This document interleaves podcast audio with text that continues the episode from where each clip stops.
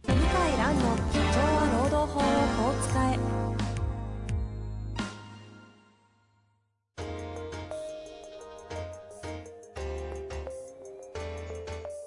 法律の下で展開されるビジネスの世界ポッドキャスト「社長は労働法をこう使えば」弁護士の向井蘭が経営者の立場に立って経営者が知っておくべき労働法の基礎だけでなくビジネスに関する法律の問題を分かりやすく解説しますこんにちは、遠藤和樹です。向井蘭の社長は労働法をこう使え。向井先生よろしくお願いいたします。よろしくお願いします。さあ、今日も行きたいと思いますが、前回もね、ご紹介はしたんですけれども、質問が多い。ありがとうございます。これはどう見てますこれも時代の流れも含めて感じるところなんですけど。いや、質問お願いしますってお願いしたんじゃなかったでしたっけ ?2 ヶ月ぐら いそう、い前。やいや、お願いしたってそうそう、そんな来ますかねあ、そうですか。いや、だってじゃあすなんだろごうない量ですよ。なんでだろえ、ちなみにあの、仕事上、やっぱりあの、問い合わせ増えてるとか、なんかそういう動きはどうなんですかうなあ、社労士の先生の問い合わせ多いですね。やっぱり。多い。それは多い。えどんどういう系が今増いえてるんや、ですか要は、ちょっと弁護士さんに意見聞きたいような、解雇したら勝てるのかとか、あ労組に加入してで弁護士さんに依頼するまでもないんだけど判断迷う時もたまにあるあなるほどね案件とかうんやっぱりこう相手の方も労組弁護士が絡んでるみたいなはいはいはいあとは訴訟になりかねない案件って地方でも実は結構あるんですようんうんあのヒヤッとする案件はこれたまたま終わったけどこれちょっとどっかに相談行ってたらもう終わってたなみたいな会社があるんですよ結構なるほどねそれが増えてるって言ってましたねへえ全国全国から来ますよ北海道から沖縄は今いあ沖縄もそうだ沖縄の先生も いらっしゃった沖なる縄ほど北海道から沖縄までついにそうだそうだそうなんかいろんなところがこう関係し合ってるとは思うんですけどやっぱりあれなんですかね労働者側とかがそのこのなんていうんですかこの労働法とかに関しての知識をかなり携えちゃってるがゆえとかなんですかねありますね。もう敏感ですね。昔に比べると。で、労働者の方がじゃあ正しい知識あるかっていうと、微妙な場合が多くって、じゃあ Google と Yahoo があるからみんな調べられるだろうって、そんなことなくて、うーんやっぱり知識ないと、大量のこう書き物があったり、情報あっても整理できないんですよね。はいはいはいうん。だから間違ってんだけど、かすりはするじゃないですか。はい大体はい そのかすった知識で文句言ってくれたら一番困るんですよ。あそうですよのだねんだん正解に近づいてくるから、こうはいかすりながら、 かすりながらよくある、野球でもあるじゃないですか、ファールチップ、ちょっと今なんかテンション上がりだしてますよええ、ちょっとこう、野球でもね、はいあの三振しあ、もう三振取ったと思ったうらん、ちょっとかすってて、はいはいキャッチャーのミットからボール落ちるみたいなのあるじゃないですか、あーあ、あなるほどね。 はでその後はホームラン打つとかあるじゃないですか、よいく。はいはい。あとはもうファファールで粘り切るみたいなね。そうそう、なんかだんだんタイミング合ってきてんじ捉ゃないえかてきたぞみみたいな。うんあのそういう労働者の人い ます。文句言うたびにだんだん死に近づいてきて、やばいやばいみたいな。やばいやばいこれ。そこで出てくるんですね。そそう。の、抑え、抑えピッチャー向井そう、が。これ、ちょっとワンポイントで向井さんなんか言ってやってくださいよ、みたいな。普通に抑えじゃないですか。そはいはい。なるほど。まあそんな中でですね、最近あの、ちょっとこのままいくと、あの、ヨタ話で終われそうな流れになってきましたので、はいそうですねはい質問いきたいと思いますが、う。はい。今日はですね、流れ的にはまさに今言ってた解雇系の話なんですが、弁護士の先生からのご質問なんですよね。はい。えー、39歳の弁護士の方ですね。ついに弁護士からですか。いきたいと思います。えー向井先生、遠藤様、いつも楽しく勉強させていただいております。少しう後ろめたさもありますが、向井先生がポッドキャストでお話しした内容をいかにも自分が経験したかのように顧客に語ってしまうこのことです。悲しいかな自分なりに説明の表現を変えた時よりも、向井先生のトークをなぞって話した方がお客さんの反応は上々です。少し複雑な気持ちですが、とても感謝しております。コロナ特例による雇用調整助成金と退職勧奨を行うことのリスクについてご相談させてください。ここから質問です。はい。現在、雇用調整助成金の支給率は、解雇などがない場合など、上乗せの要件を満たす中小企業の場合は100%とされております。うん調査をしたところ、この解雇等の中には、典型的な解雇だけでなく、会社都合による退職勧奨も含まれるようです。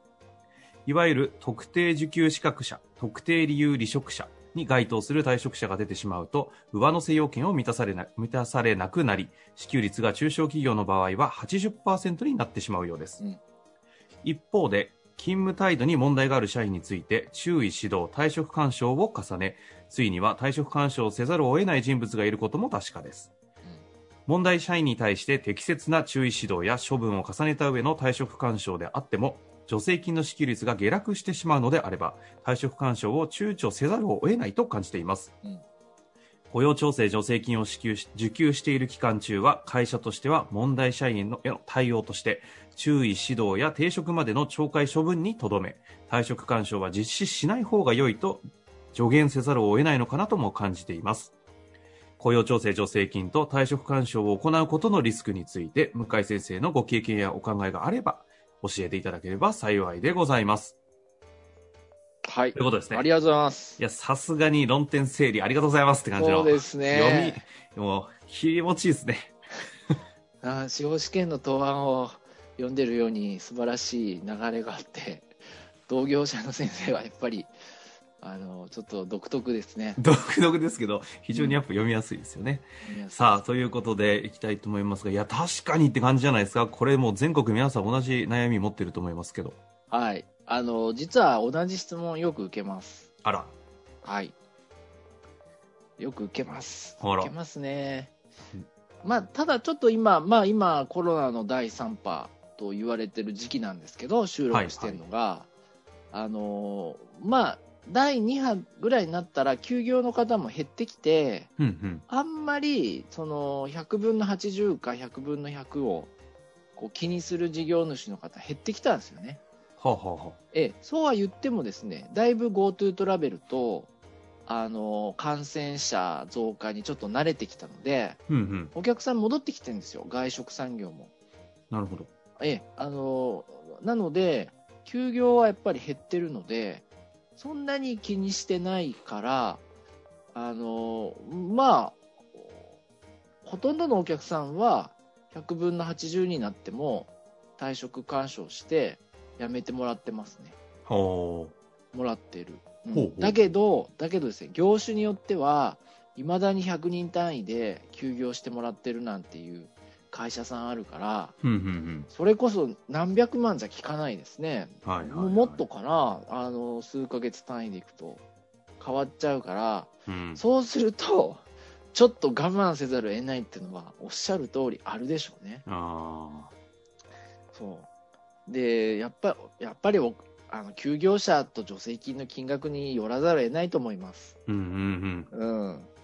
そう。だから、まあ、我慢せざるを得ないかなっていう。なるほど。一概にではなくて、その企業の実態と規模感とかのバランスになっちゃうんですね。やっぱこそうこで、は問題社員もですね、例えば金盗むとか、はい。人をぶん殴るとか、あの、そういう、例えばお客さんにわいせつ行為するとか、はいはいはそういう場合は懲戒解雇をして、で、あの特定受給者にならないようにすることができるんですよ。ほう重責解雇っつって。い。ほうほうほあるんですよ、方法が。僕の理解間違ってなければ昔やったんで。う。なるほど。ええ。だから重責解雇になると揉めるんですけど、まあだからまあ本当に弁護士さんだったらわかると思いますけど、強制わいせつ、窃盗、横領。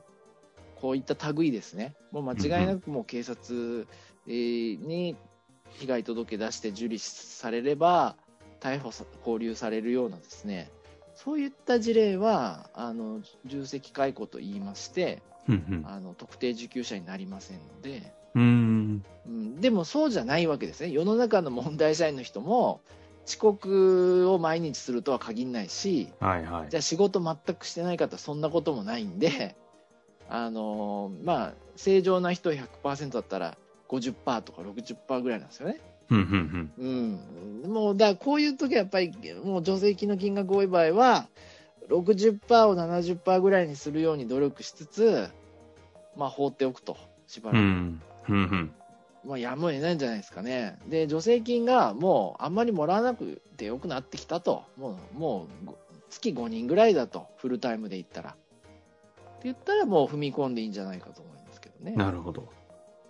でだからここは一概に、あれですね、その01の話じゃなくて、かなりこう、全体の中からバランス取全って体、の中で。で、これね、なんでうん。こういう相談多いかっていうと、コロナになって問題社員が目立つんですよ。はいはいはい。それ暇になってくると、はい。あの、仕事できない人があぶり出されるんですいよ。やーこれはもうリスナーの方全員共感する感じじゃないですか。あの人何やってる人だっけとか、はいはい。結局仕事してないんじゃないいなくてもいても同じだよねとかはい。逆にいやこの人いないとはうちの職場無理なんだなとか分かったりあのするんですけどあぶり出されるんですねはいはい。まあ、リモートになって上司が消えたとか言われるやつですリモートね。になったり休業したりして例えばいつもより多い仕事量を任せるとめっちゃくちゃやってくるとかバレちゃうんですよねうん。そうなのでこういう相談が多いんですけども、はいはい。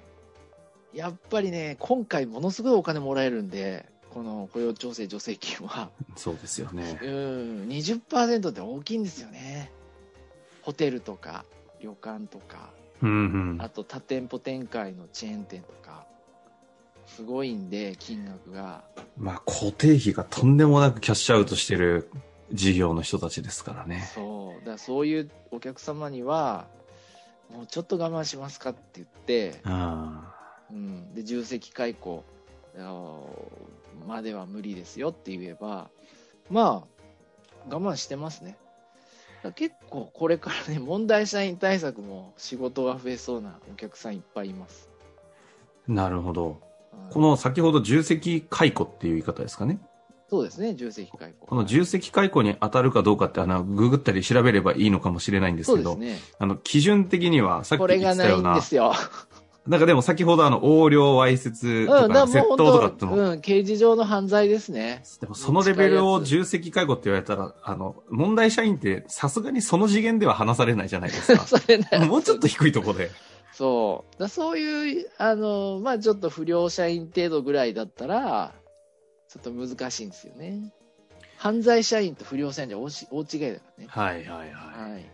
だいぶ違いますね。そう。そうなんですよ。